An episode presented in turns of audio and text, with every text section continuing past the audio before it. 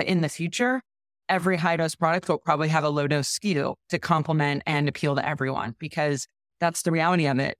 You know, you have a whole beer category of different percentages and things like that. Why not the same with cannabis? So we will see that. But right now we have like two very different markets. But I think that's proving the point that a lot of us who worked in the beverage space have always felt there is something for everyone here, different flavor profiles, different dosages, whether you want it in a shot format, a stick pack, or ready to drink. There's going to be something for everybody. And I think that's why this category in particular is so promising.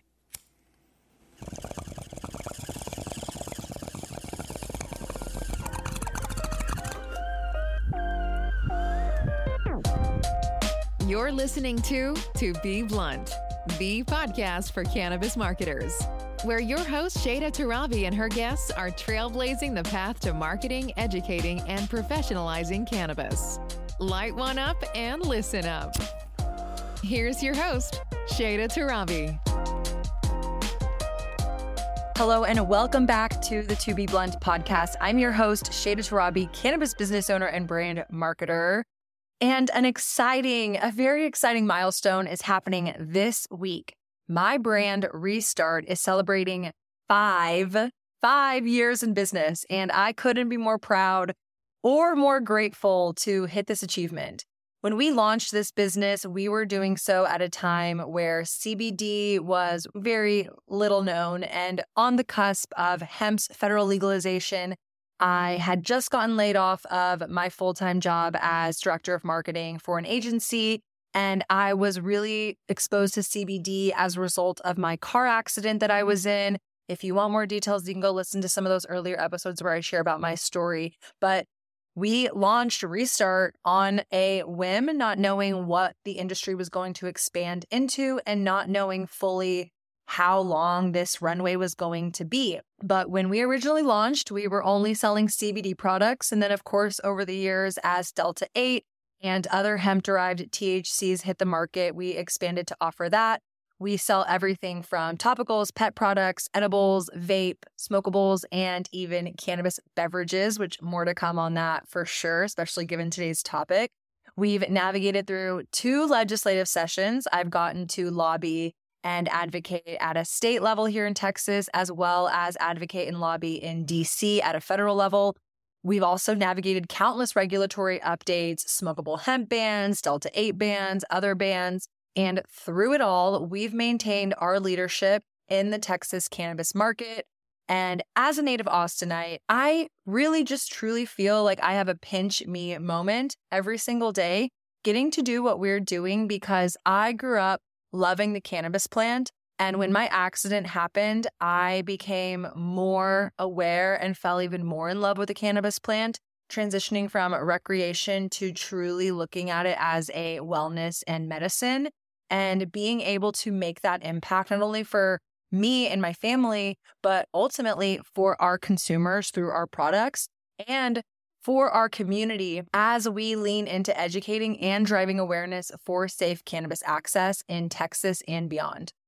This podcast would not be made possible without the ongoing support I have from my family and team at Restart. And really, it gives me the skin in the game to come to you every week to speak from experience of building my brand from the ground up. So I really couldn't be more proud, honored, grateful, excited to share that Restart has hit five years in business. And I say, let's keep going and can't wait to celebrate another five years. So thank you, thank you, thank you, thank you for your support of me, for your support of the podcast, for hitting play, and for tuning in every week.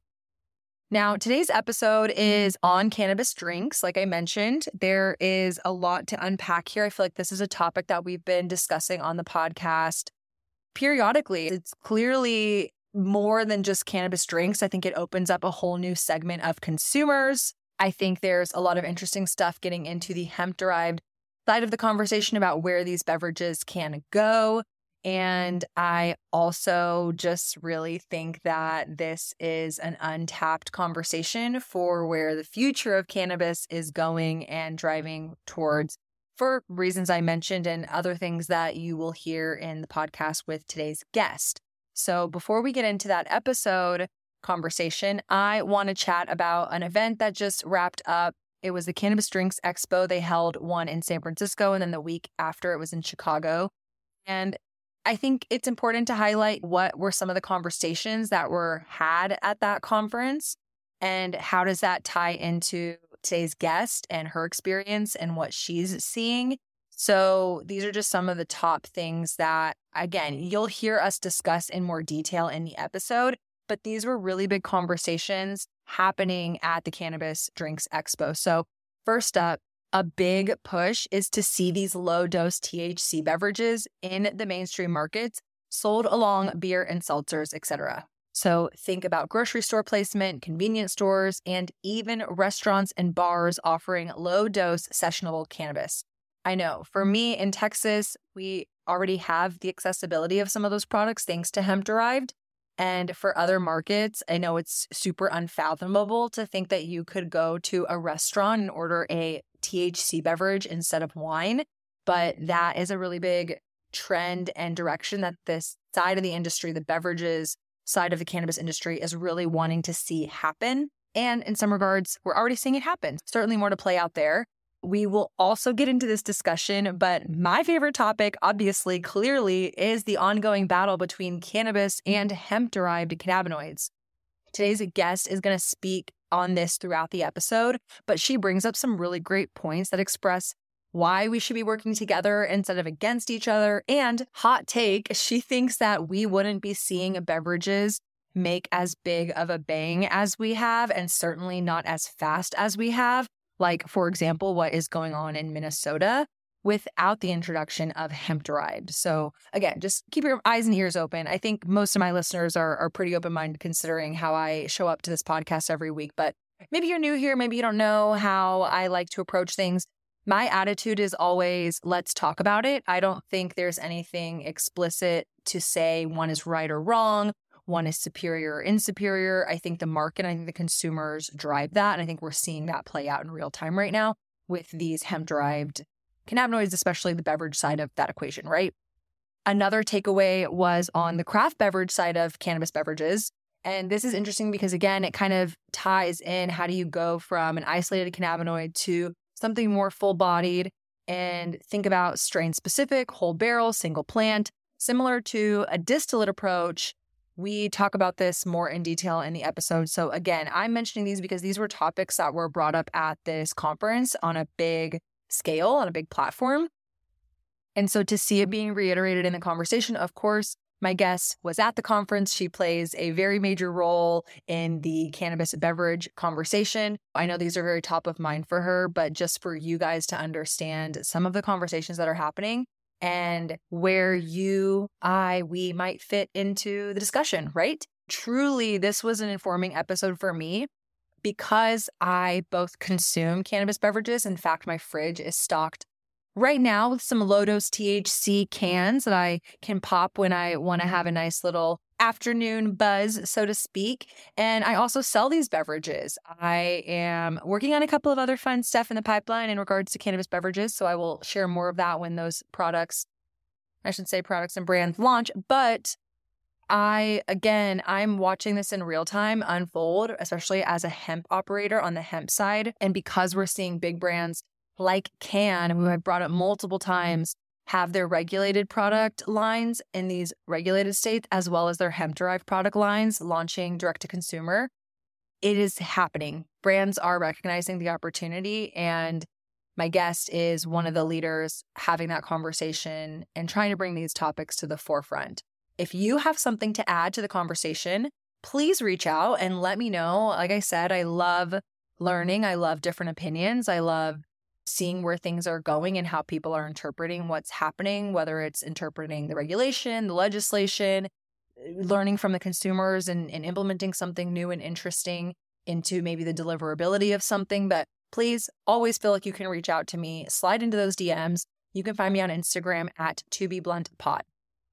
Now, to finally introduce my guest, super excited to have Diana Eberlein. Currently, she leads marketing and business development at Source Technology. They are a leading water soluble technology for infusing cannabis beverages, food, supplements, and personal care products.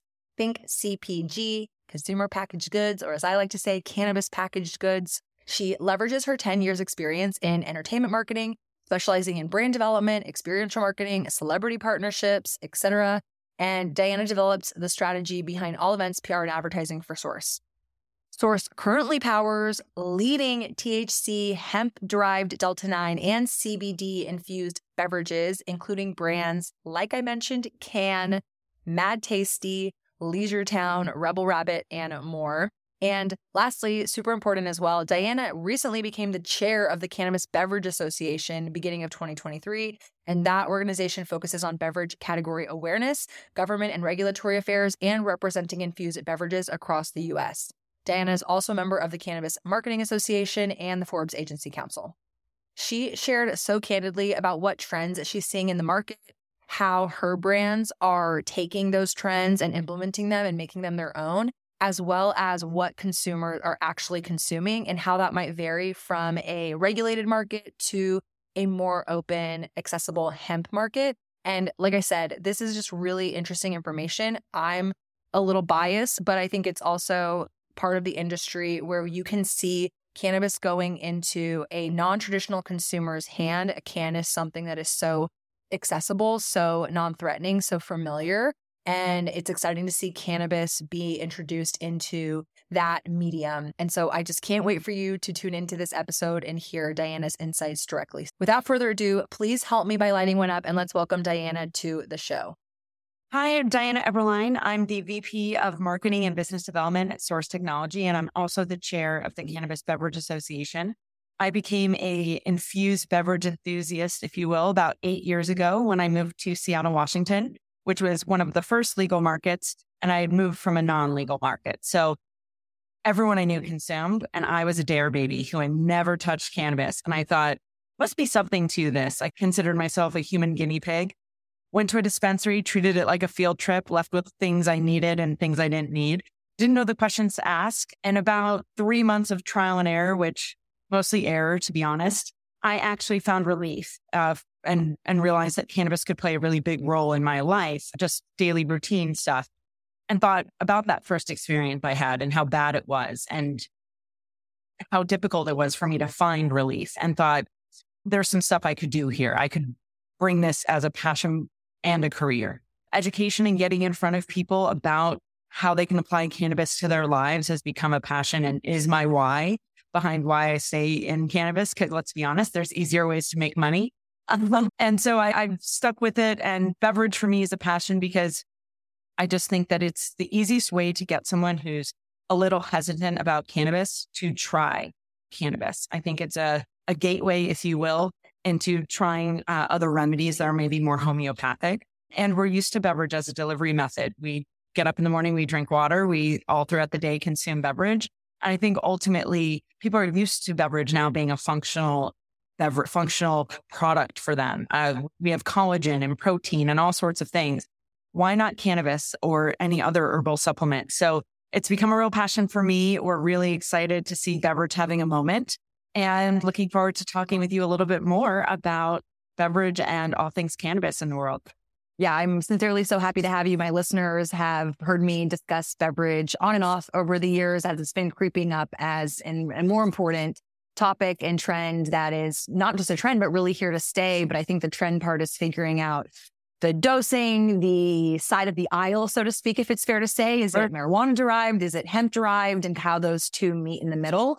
So before we get into some of that stuff, I know before we were recording or pressing record, we were having a really great discussion. And so I know I'm just like teasing it for the listeners. This is going to be a really interesting conversation because I'm already learning so much from you. So I appreciate you being here. But I would love to hear from you. What is source in terms of what you do for your clients? Who are your clients? Maybe it's a specific client. I know you've done work with Cann, Mad Tasty, so other really big names in the industry. You're not just supplying, I guess, materials is my understanding of what source is the component for, but you're not just supplying materials for beverages, although beverages is the main kind of category. I feel like the premier category right now, but would just love to hear from you the, the full spectrum of what sources offerings are and where sources focusing their efforts right now. Yeah. So at Source, we're water soluble emulsion technology. So a better delivery method, if you will, for a more consistent experience through ingestibles as well as topicals. So think of anything in a grocery store that's processed. We look at it as us providing an ingredient that could potentially be worked into traditional CPG as well as cannabis products. We chose to focus on cannabinoids because our application of what's traditional emulsion tech seemed to mitigate the flavor profile the best as well as the long term stability. So when people are creating products and they're looking to have shelf life of nine months, 12 months, our products generally are able to offer that, whether it's in beverage form or gummy or any other edible ingredient. Um, the taste profile is where we really shined. And we entered the market in beverage. So everyone just thinks of source when it comes to beverages, but we also have solutions that can, again, mitigate that flavor profile for edibles, uh, topicals. There are some topicals that people end up tasting or makeup, things like that. And we're able to mitigate that herbal taste. We can also enhance it. There are people that really do want to honor the plant. And so we can add those terpenes back in or work with minor cannabinoids to give a more functional effect. So we look at ourselves as an extension of our clients. So what do they want to build? What are they building? And what's the best solution that we can offer? Our solutions come in powder and liquid form depending on what you're creating. Obviously, with beverage is a liquid traditionally and ready to drink, but there are ready to mix products as well. And I think we're going to see a big uh, rise in that just moving forward. Stick packs have always been a thing. And I think it's just a matter of time before consumers really want to take these on the go with them. But then if you're making a gummy or an edible, like a brownie or a cookie, you're using powder ingredients and that will have a longer shelf life. So we definitely have some powder options as well. We believe we have a lot of people at our company that are really passion, passionate about beverage and edible in particular as just a safer ingestion method. Obviously, we know that there are people that are always going to smoke and always going to use dab rigs and those solutions. But we're looking to treat the consumers that are looking for something different or returning the cannabis and looking for an edible that isn't going to put them in a three to six hour stupor or longer. Yeah. Yes, we've unfortunately, I think, all been there at some point in our cannabis uh, consumption journeys. You said some things that I want to drill in a little bit more on, specifically on the taste profile.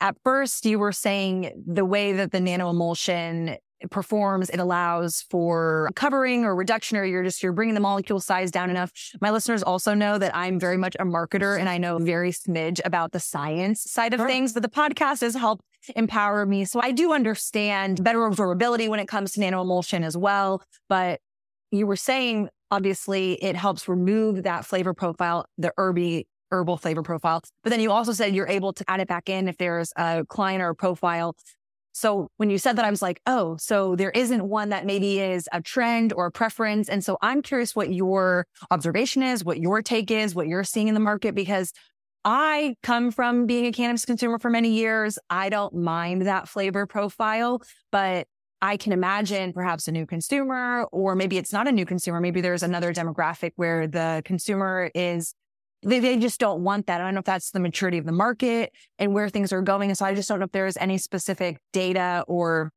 trends you're observing right now if one is more popular than the other.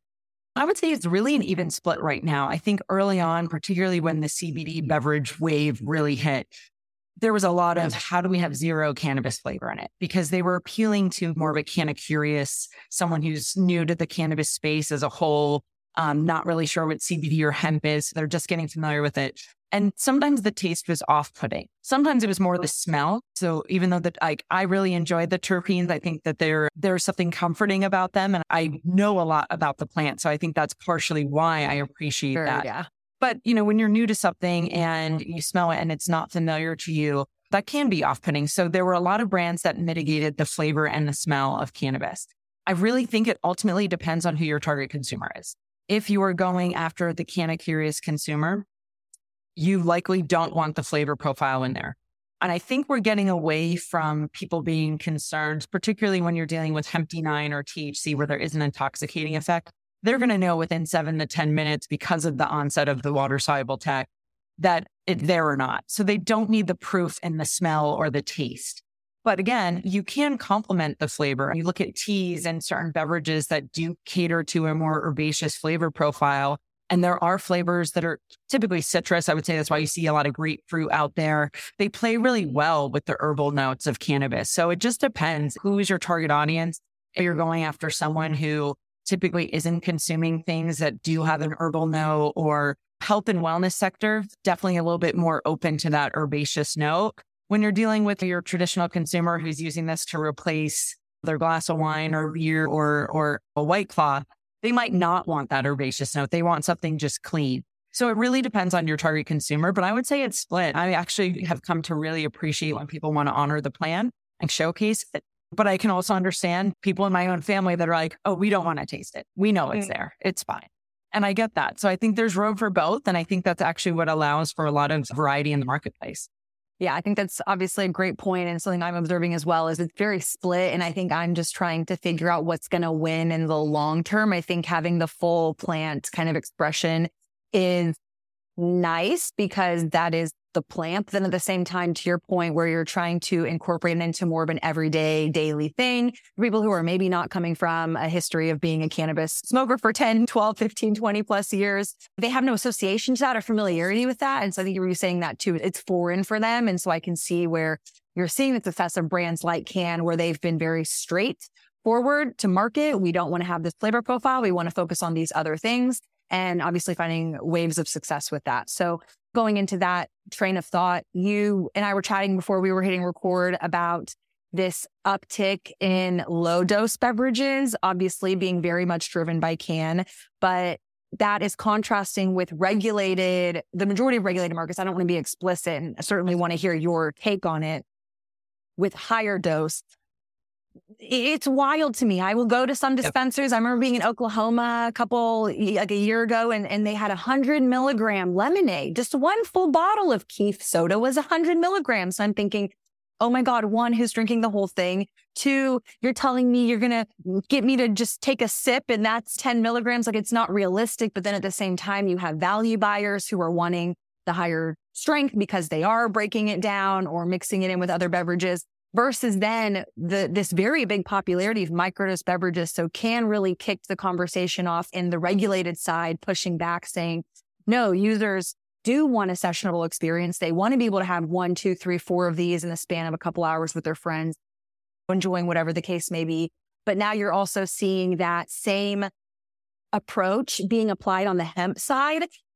And I believe it's not because they're taking after the sessionability. They're doing it because the law limits how much THC on a weight basis they can have. So I'm just trying to connect those dots of what is the market really opening up and what are you seeing and what are we what are we navigating against? Is it the regulations? Are we navigating against the consumers' wants and wishes? Is it a combination of all of the above? Combination and of all the above, right? We can't make it easy in cannabis. It has to be a combination of all of the above you've got a mix of things going on. Uh, and Hemp D9 does add a layer to that conversation. I now live in Virginia, as you and I were talking about, so I'm on the East Coast. But I lived in Washington before. Washington is an OG legacy market at this point. California, Oregon, and Washington, if you look at their beverage sales, with the exception of Cann and a handful of others, all of them, the top 10 SKUs are 100 milligram two ounce shots, six ounce beverages, 12 ounce bottles, like you said, what you saw in, in Oklahoma. That is because that is right now who is walking into a dispensary in Washington. It is more, quite frankly, that's what the market's demanding there. There are, don't get me wrong, low dose consumers in those markets or people that want to be low dose consumers in those markets. However, the product moves so much quicker when you have 100 milligram products in those markets that some of the beverage companies can't keep up to even produce the lower dose SKUs. Plus, then you have to educate a whole other level of consumer. And it's someone who maybe isn't coming into a dispensary. And that's because beverage is not your typical consumption method for a, a, cannabis consumer. When I was in college, I don't know anyone that was like, you know, we could make a beverage. No, you made a gummy, you made a brownie, maybe a lollipop that was very popular, or you just smoked and that those were your options. Beverage wasn't something that people think of as a delivery method for this. My parents aren't thinking about going into a dispensary to get the beverages that I like or that I've recommended or introduced them to. It doesn't mean there aren't dispensaries that appeal to them or would be nice. It's just not on their list of things to do. They got the grocery store, the, the dry cleaner. They're not walking into a dispensary on a regular basis to just explore. So that's why you see California, um, Oregon, and Washington really focus on high beverage product or high dose products at, on the beverage side. Now flip over to the East Coast. You have Massachusetts. They implemented a dose cap. What I love about this, and I'm an ingredient supplier with Source, like the more milligrams we sell, the better technically for our business model. However, we know that the growth for beverage is really in the sessionability and the mass market coming to cannabis and adopting it and working it into their daily routine. So that's not a medical or high dose consumer. That is someone who's replacing their white claw beer, glass of wine with a can, like you mentioned. Massachusetts is a market that I think is actually training the consumer to look at cannabis differently. It isn't what's the price per milligram. They're looking at it from an experience standpoint and the idea of I'm not having, maybe they'll just have one, but the idea of this is a buildable, controllable high. I can drink this at a barbecue just the way other people are drinking beer. I don't have to step away and have a joint. My brownies aren't stashed away somewhere so that someone doesn't eat them. It's put with the adult beverages and taken care of that way. So you have that. Then you have what's going on with the hemp D9 space. So you have this market where they are capped at a dose uh, or at a weight. And as a result, their dosages are typically lower. A lot of these products are also being manufactured by brewers. So in Minnesota, what started was they were serving this in their tap rooms. They're not looking for a one and done. They want people to come and have a few, stay and hang out, order some food. Same with the restaurants. So they're not serving. It would be like if, if every time you went to a restaurant, you got shots of tequila just instantly. That's generally not how it happens, but it, they are looking for the sessionability. So again, you have these consumers being trained on the idea that it's not about getting blasted. It's about having a nice buzz floating through and finding other ways that this can be applied to your lifestyle. So I like what's happening. But again, it's a mix. With Source, we have beverages that are 100 we have a 100 milligram be- beverages those are your top performing SKUs on the west coast and then we've got a bunch of clients on the east coast or in the hemp d9 space doing what max maybe 25 milligrams a can uh, and I would say a majority of the beverages I see out there right now, even in the legal rec markets, you're seeing those five to 10 milligram on the East Coast or even lower so that people can, again, make them more sessionable. If you're from traditional beverage, you know that the idea is to have them consume multiple beverages, not just a one and done. So they're designing their products that way to make them more sessionable.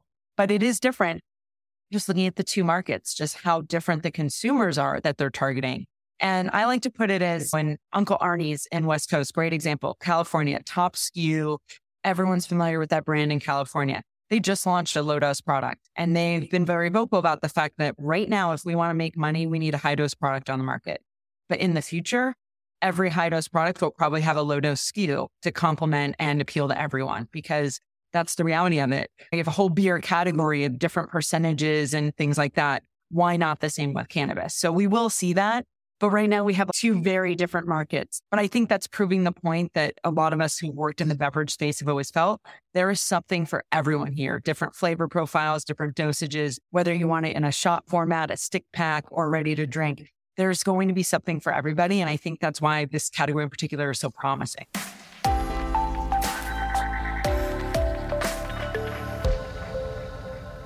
Hey, To Be Blunt fam, it's Shayda here, and I want to give a shout out to my own brand of premium cannabis products, Restart CBD. As a daily user myself, I can personally attest to the effectiveness of our cannabis tinctures, topicals, edibles, and specifically our hemp derived Delta 9 THC offerings. Whether I'm dealing with stress, body aches, or just need a boost in focus, Restart has a product and cannabinoid that can make me feel better. And our customers have been loving Restart too. Here are some actual quotes from our fans. Juice said, Customer service alone deserves a five star. Always super generous when we come here, also very professional and knowledgeable. Why, thank you very much. We take those five stars and we raise you a high five. And then Laura said, This is the absolute best dispensary I've ever been to. It's run by three sisters who are all equally knowledgeable about every product they sell. Ah, uh, Laura, thank you for seeing us. We really are out here acting like a sponge, just trying to soak up all the information. So if you're looking for quality cannabis products from CBD to Delta 8 and yes, even Delta 9, we got you. Head to restartcbd.com. By the way, we ship nationwide. All our products are federally legal and hemp derived. So use the code 2BTOBE at checkout to get $5 off your first order on me. Our team is dedicated to providing you with the best cannabis products on the market, and we're proud to be sponsors of To Be Blunt. Thanks for supporting my brand and my podcast, and let's all restart our day with Restart CBD. You've got my brain gears spinning rapidly because I think that is a question a lot of people have is where is this leading? Like, where is this going? And so I just to reiterate it, you painted a really great picture of the dispensaries. Maybe it's not exclusive to dispensaries in general, but certainly some markets, especially when it comes to the legacy side of the equation, they are going into a dispensary and they are wanting to get the best bang for their buck. They're wanting to get this high dose because maybe they don't want to go to the dispensary every day. To your point, right. then contrasting that with hell yeah, I'm a brewery who's now able to sell low dose THC products. And I want you to be able to sit and enjoy and being able to have multiple of these. And so those are very different. It could be the same consumer potentially, but it's a different place different that they're consuming. Yes, it's a different environment. And so that's where I'm now like, huh, okay, that makes sense. But as we work towards this reconciliation between hemp derived and marijuana derived, depending on how it's sold, how it's sourced, and what the product it's being put into ultimately, that's where I'm still just with lots of question marks wondering, is it going to be a liquor store, convenience store model where you have to go to the dispensary to get the high dose, whether it's 50, 100 milligrams plus whatever that cap is or that range is? And then you, yes, will be able to find these low dose beverages, not only in the breweries, but like you were saying, in a grocery store, at a restaurant. It is so weird. I feel like you're one of the only people who can really appreciate this. When I talk about what's happening here in Texas, I was just in Colorado and Colorado, for whatever reason, has not gotten on board with beverages. They're not, very no. limited. There's one major operator and they're more on the higher dose side. I think when I went to the dispensary, it was like 10 milligrams or nothing. And I'm like, I don't want 10 milligrams right now. I want a low dose sessionable beverage. I want to go sit at a park and enjoy this casually. And so I started having conversations with people who were in Colorado, both at these dispensaries and just the peers. I was there for a cannabis marketing conference. And telling them what you can do in Austin. It's no, marijuana isn't legal, but because of hemp, I can go to my local Royal Blue grocery. I can go to my local Quickie Pickie convenience store and they're selling can is on the shelves. There's a couple of Texas operators who've introduced beverages and they're in the two to five, 10 maybe is the max, depending on the size of the beverage. And I don't love that they aren't asking for my ID. I think there is some regulation that we should be enforcing just to continue to ensure that we're trying to take this sincerely and we don't want this in the hands of minors. But that aside, I was able to just go grab a drink in Austin, Texas and get high sessionably on a Thursday afternoon when I was out downtown and people are like, no, that that's not possible. How is that happening? I'm like, are you asleep?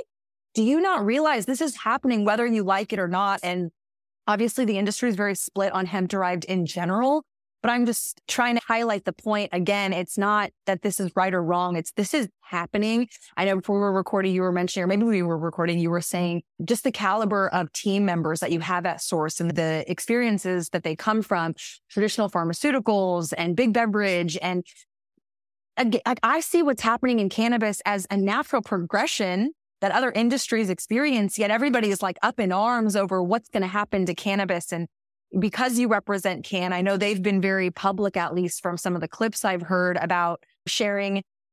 A lot of our market is now hemp derived. And I remember having them on the podcast a couple years ago. And, and I, again, I think teasing it out, oh, hemp derived and hemp stuff. And people are like, no, we're good. We got the real stuff. That's child's play.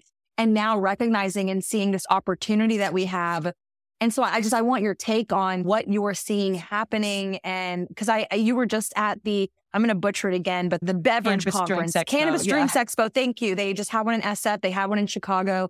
I've heard some mixed opinions on where this is all going. And because yep. you're in the center of it, I'm just curious how you're feeling about it, what, where you see we're going to get some sort of reconciliation and, and what that's going to look like for the future of cannabis beverages. I always make the bad dad joke of if anyone has a crystal ball or is in the crystal ball business, please meet me totally. after the show because that's definitely definitely something I said in Chicago because I think we're all wondering and there's a lot of opinions as to what is going to happen, particularly with the farm bill being revised at the end of yes. this year. We've heard whispers that they're going to delay making any changes for a year. We've heard that they're going to shut it all down on the hemp side. We've heard they're going to meet us in the middle. We've heard they're going to do nothing. Like we've heard all sorts of different things. And I've said this to you before. I don't envy regulators because this is a comp- cannabis is a complicated plant. There are many ways to consume it. There's no, in many ways, we draw parallels between the alcohol space and cannabis, but it's much more complicated than that. And I think we'd all agree, like you said, regulation is only bad when it's done poorly ultimately all of us want this regulated because at the end of the day, we all care about the consumer having a safe experience. That's always number one. Regardless of regula- regulatory stuff, we need to self regulate to make sure that products are getting in the hands of the right people and that they're made safely. So that's ultimately number one. And I think most, uh, I've not spoken to a single person in a cannabis beverage that doesn't want these things behind an age gate. So, in terms of showing an ID and things like that, we want that. We want people to know that this is an intoxicating product if you're dealing with hemp D9. There's also the market confusion where we have hemp D9 and THC, and we have to explain why they're both getting you high after years of hemp and CBD don't get you high. It's fine. It, does cause confusion, and we're going to have to tackle that. However, with beverage being as small the category as it is, we are leveraging the hemp D9 opportunity as a case study for this is what we've said beverage will be, what's happening in Minnesota, what's happening in Austin. This is what we've said we wanted, and it's happening, and the states aren't on fire. In fact, there's a lot of revenue being generated from this. There's some social impact. Minnesota, they're reporting that some of the breweries that really struggled during COVID were able to make back their revenue from adding these SKUs and having a different offering. Restaurants are reporting more desserts and appetizers being ordered, which is going back to the oh, the classic munchies conversation, there's a lot of benefits that are coming from this from an economic and social standpoint, not just the fact that cannabis is now legal or cannabis is accessible. Ultimately, the future for beverage, where I think we see a good next step, and this next step might be years from now because we do need to go through a lot of regulatory hurdles and work with groups to see this through. But we would like to see the low dose products in a similar environment to where you see White Claws and Bud Light and seltzers and all of that. The high dose stuff, especially if it's geared towards more of a medical consumer, I think sh- should exist somewhere else and be maybe more in a pharmacy section, even though it's a beverage. It can still taste good. We don't have to make medicine taste bad. We can differentiate there or put it behind a locked case like you have the hard alcohol. What let's work together and mimic that. But again, I think it also depends. There are going to be products that are always going to be geared towards medical consumers versus recreational. And I think while a lot of us do end up realizing, okay, I'm consuming this product, it's helping me relax. Is that medicinal or recreational? There's still very much a blurred line, but I think ultimately it's how you're using the product that defines if it's recreational or medicinal in that moment. You can be using something for medicinal purpose versus recreational. It can, it's situational in my opinion. I think we'll see beverages, fingers crossed, knock on wood, all of that. Bever- low dose beverages in liquor stores. I'd love to see them at convenience stores as long as there's an age gate. I think the high dose products will stay in the traditional rec dispensary channel, potentially pharmacies one day or locked in a case again over, not saying it should be over the counter and or locked up behind the pharmacist, but definitely something where you can find it a little bit more conveniently than looking for at your dispensary. But I think, particularly for beverage, the big thing is we're looking at mass adoption for beverage not being from the existing cannabis consumer. If it's not accessible and it's not easy for them, it's an additional hurdle and a big hurdle. If you're not, everyone, no, no human likes to be uncomfortable. So even though dispensaries are not scary necessarily to go to, and if you don't know what questions to ask, I'm a perfect example of that. I walked in there, I left with $300 worth of stuff I didn't know how to use. I didn't even walk out of there with a grinder and I left with flour. I didn't know I needed it. I had no idea what I was doing. So it, it's sending someone like my parents in who have found relief from some of these products. It's, I can't imagine my mother asking, what's the difference between this and this? It, she's not comfortable in those scenarios. And I think there's oftentimes that's the biggest hurdle that we, we come with. There's so much about cannabis is complicated for someone who's new to it. That the more accessible we make it, the easier we make it for them to try it, they'll decide at the end of the day if it's for them or not. We don't need to make it more difficult for them to get a two milligram THC beverage to give it a whirl. And also, too, it's obviously not as much of a concern just using your parents as an example of I know what 10 milligrams feels like and my tolerance has increased and, and it's pleasant for me, but push me into 20, 30 milligrams, I'm uncomfortable. Generally, when you're sticking to two milligrams, less than five milligrams, you have those bumper rails on, right? And so it's a little bit more easier for someone to ease into something versus it's all or nothing. It's only these high dose things. And so I think that's been a really pleasant thing we're watching happen just in the industry in general. It's this introduction of microdosing and different form factors and having that conversation to educate these consumers to figure out ultimately what they prefer, what's going to work yep. best for them. You were talking though a little bit about education and it's reminding me about a conversation I've been having recently and also the confusion between hemp derived THC and THC. It's been hard because for so long we have told people that CBD and hemp are non intoxicating, non psychoactive. Yet here you now have hemp derived THC. I know that the consumers sometimes aren't as mature to have that conversation. And so I've certainly seen some of these products that are in the low dose category that are now being shipped across state lines. And it's just, it's cannabis. There's cannabis in it. It's two milligrams of THC. You don't need to know hemp or, or marijuana or whatever the source is. You just need to know it's legal. You can get it. But I'm just wondering how that is playing out, not only for the consumers, because I deal with that on a day to day basis, but if you have anything to add on how consumers are navigating these conversations, but I'm more so curious how you're perceiving the industry, especially when you're going into some of these conversations where people are like, hemp can do what? How do you change the narrative or get them on board to understand the sides of the coin that we're dealing with because it is much bigger than I think we're even giving credit to. And it's not just THC. I've had some previous guests and come to some conclusions. There's other cannabinoids that are made this way, CBN being a major one, but people don't seem to be as upset about CBN being hemp derived or chemically derived or synthesized or whatever buzz term you want to say that it is. Um, yet people are really up in arms about the I don't know if adulteration is the right word, but just this adaptation of THC from hemp. And it's, I just, I appreciate your observation of it. Sure. Hey, we're learning like this is happening. We're doing in the utmost highest quality we can. We're trying to get these products out, work with regulators, also self-regulate ourselves. But the industry is having this kind of almost yeah. inbreed fight going on. And I'm just wondering how you. Yeah, there's a couple of things. D9 is D9. So two milligrams of hemp D9 and two milligrams of cannabis derived D9. Guess what?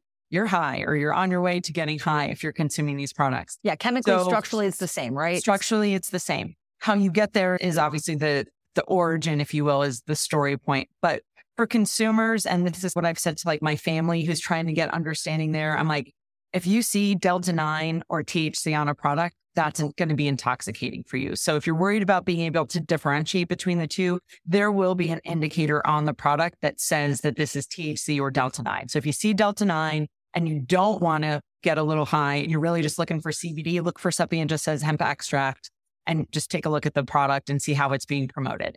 It is causing confusion. I think ultimately this is going to be a, a hurdle we'll have to t- take on later but we definitely, when I look at Cann or Happi and a number of these brands that started in the rec space and then went into the Hemp D9, you'll see a little note. Depending on where you are located, you will receive either a cannabis derived THC beverage or a hemp derived THC beverage. So you will have the same effect. That's a very easy way for a consumer to be like, oh, okay, so it doesn't matter where it's coming from in this instance because I'm getting the effect I'm asking for.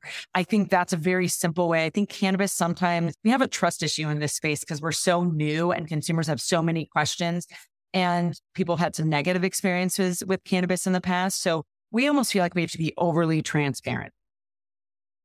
You get too technical with a consumer and it scares them. You're dealing with a legacy consumer that might be different because they've done, they've made their own brownies, they've made their own stuff. Like they know what they're dealing with a little bit better. But with the Canna Curious, which is where the low dose beverages typically are targeting, too much information and they're just like, you know what, never mind. And I think ultimately we need to self regulate ourselves on how much we're sharing. And oh, That's oh, really here's a point. COA. They're like, what? What do I do? We don't want to look at that. My, my dad is a nerd and he doesn't want to look at a COA either. But just straight up one of those things where it's we want to make it as simple as possible for people to make feel comfortable, but also know what they're getting. There's also the synthetic versus naturally derived hemp D9. And there's they're very different in terms of cost if you're buying these raw materials for your product, but it will it may also play a role when it comes to the farm bill being revised. So synthetic delta 9 is being converted from CBD. There's a process that goes involved. I feel like the word synthetic when you're talking about a plant is always a little icky. However, it, doesn't mean that the product is less safe for the consumer to consume. There are also naturally derived hemp D9 uh, raw material, and that would be a ton of biomass being distilled down until the delta 9 is all that's left. And both of those options are being used in products available today. The naturally derived one, the idea is that if the FDA or any regulatory body were to draw a line in the sand on the hemp D9 and the legalities of it, that the line could be drawn at synthetic versus naturally derived, Correct. which um, allows these products to still be produced, but might be cost prohibitive for some groups. Um, however, I will say, especially with the legacy consumers, people, as well as people in the industry, the farther you get away from the natural plant, the less passionate people tend to be. And I think someone said it really well at the Cannabis Drinks Expo. Whenever we're working to get farther away from what the plant originated as, we should be second guessing or questioning do we need to do this? Do we need to go this far? Because the farther you get away from the mm-hmm. farmers and the, the hemp plants and the cannabis plants and how they're being grown and created, the farther we, we go into just having synthetic products that most of the people in this space uh, feel like they're butting heads with big pharma, the closer you get to big pharma. Correct. So I think that there's an interesting debate internally. I completely understand products that were created, whether it's beverage or not, in the legal rec market. It's expensive. There are hurdles. There's a lot of tracing you need to do. It's a lot and it's expensive to work in those markets. So launching in one of those markets and then having a hemp D9 loophole or workaround, if you will, be created, um, I'm sure can be frustrating. Yeah. There are opportunities for those brands to also jump on board. Cann did it. There's a number of other brands looking to do it as well. But I think everyone who's cautious about jumping into the hemp D9, because again, that's an additional investment as well. I understand because we don't know what's going to happen. We can't predict what regulators will do. Just looking at New York, didn't know that was coming. So I think being hesitant is is a good thing. It's just weighing out like your risk and reward and looking at your own personal situation when it comes to your brand and your company. Can you afford to wait six months and figure out if this is a route you should take? Or is this something where if we don't act now, our market is being diminished because of the direct to consumer hemp D9 opportunity? So it's a tough spot. What I will say is because beverage is so small, we are 1% of the legal rec market. This is bringing attention to beverage we get to show what's going on in Minnesota, the fact that the brewers got on board and use that case study to show that beverage has the potential we've always said. I feel every year you hear this is the year for beverage, and every year it's like not. This is not the necessarily the year for beverage, but we are having a moment. And I think we're able to capitalize on that a lot. So you actually see a lot more collaboration on the beverage side when it comes to the cannabis and hemp D9 conversation than you probably do when you see gummies just because there are so many gummies. They're more socially accepted at this point for the canna curious as well. People know they exist. I still answer the question, what's a cannabis beverage? And I have to be like, let's start here. It's a beverage. That's number two, it has cannabis in it. and you feel Uh, good. But it's just because people don't know they exist. But I will say now that I'm in Virginia in a market that goes rec next year and is very new to cannabis as a whole and still has dare, I'm amazed at how many people recognize when I'm drinking a can. Is that cannabis drink? I've been looking at that. They've got lots of questions and it turns into a little sales pitch. Oh, let me show you this beverage. And it's very Vanna White of me. But that's the best opportunity anyone has to share a product that they love or a category that they love with someone. So I take full advantage of that here, but it's brands like Cann and other marketing efforts that have led to those people even knowing they exist because why would they? They don't have dispensaries here with rec beverages. Rec beverages aren't even something that will be on the market until next year here. there's a lot of good things that are coming from the hemp D9 beverage side in particular. So it's exciting. And I think everyone at the Chicago Cannabis Drinks Expo really felt that excitement because you had a number of brands from Minnesota and brands from other markets being able to sample their products. And it was really exciting. I get where there's some headbutting, but on the beverage side, there's been a lot of support because a win for one brand just shows the opportunity for another. Yeah, I think you said that so beautifully. And not that it's, I, again, I always try to just present topics and conversation pieces and not try to be more allegiant to one side or the other. Yes, I do live in Texas, so our market is skewed more towards hemp drive, but I will agree that I think beverages is the bridge that the industry needs to have this conversation. And it's not that, again, this is the right way to go about it. But again, to your point in the way that you spoke about it, what can we learn from this? How can we take the right steps forward while also giving ourselves an opportunity to really lean into it for however we got here. It, it's happening, it's here. And so, how can we be a part of it? You were also talking about something that I thought was really interesting around, I guess, the more we get away from the plant, there's still some tension around that. Obviously, when it comes to edibles, a really big topic. In fact, one of my recent episodes was just talking about live resin, rosin. They're very buzzy. I, I haven't really seen it get implemented into beverages. And so I'm curious if that's something that you're seeing, how you're attacking it. I guess a way that I'm viewing to attack it would be you make your own full spectrum. So I'm seeing people are adding in CBN to their beverages. Mm-hmm. They're doing a combination of CBD, THC, terpenes, other cannabinoids, obviously adaptogenics. There's other things that you can introduce into the beverage to get beyond just the distillate kind of profile. I think that has been an interesting conversation independently in and of itself where people are, oh, shame on this hemp D9. It's just an isolated cannabinoid. And I'm like, what the fuck have people been doing in these markets with distillate gummies all these years? That's an isolated cannabinoid too. So mm-hmm. if the argument is it's not full spectrum, I don't really buy that argument because again, there's products on the market with very large brand names behind it that are explicitly selling distillate. But I see where we're trying to move towards more of a full plant, full effects, whatever.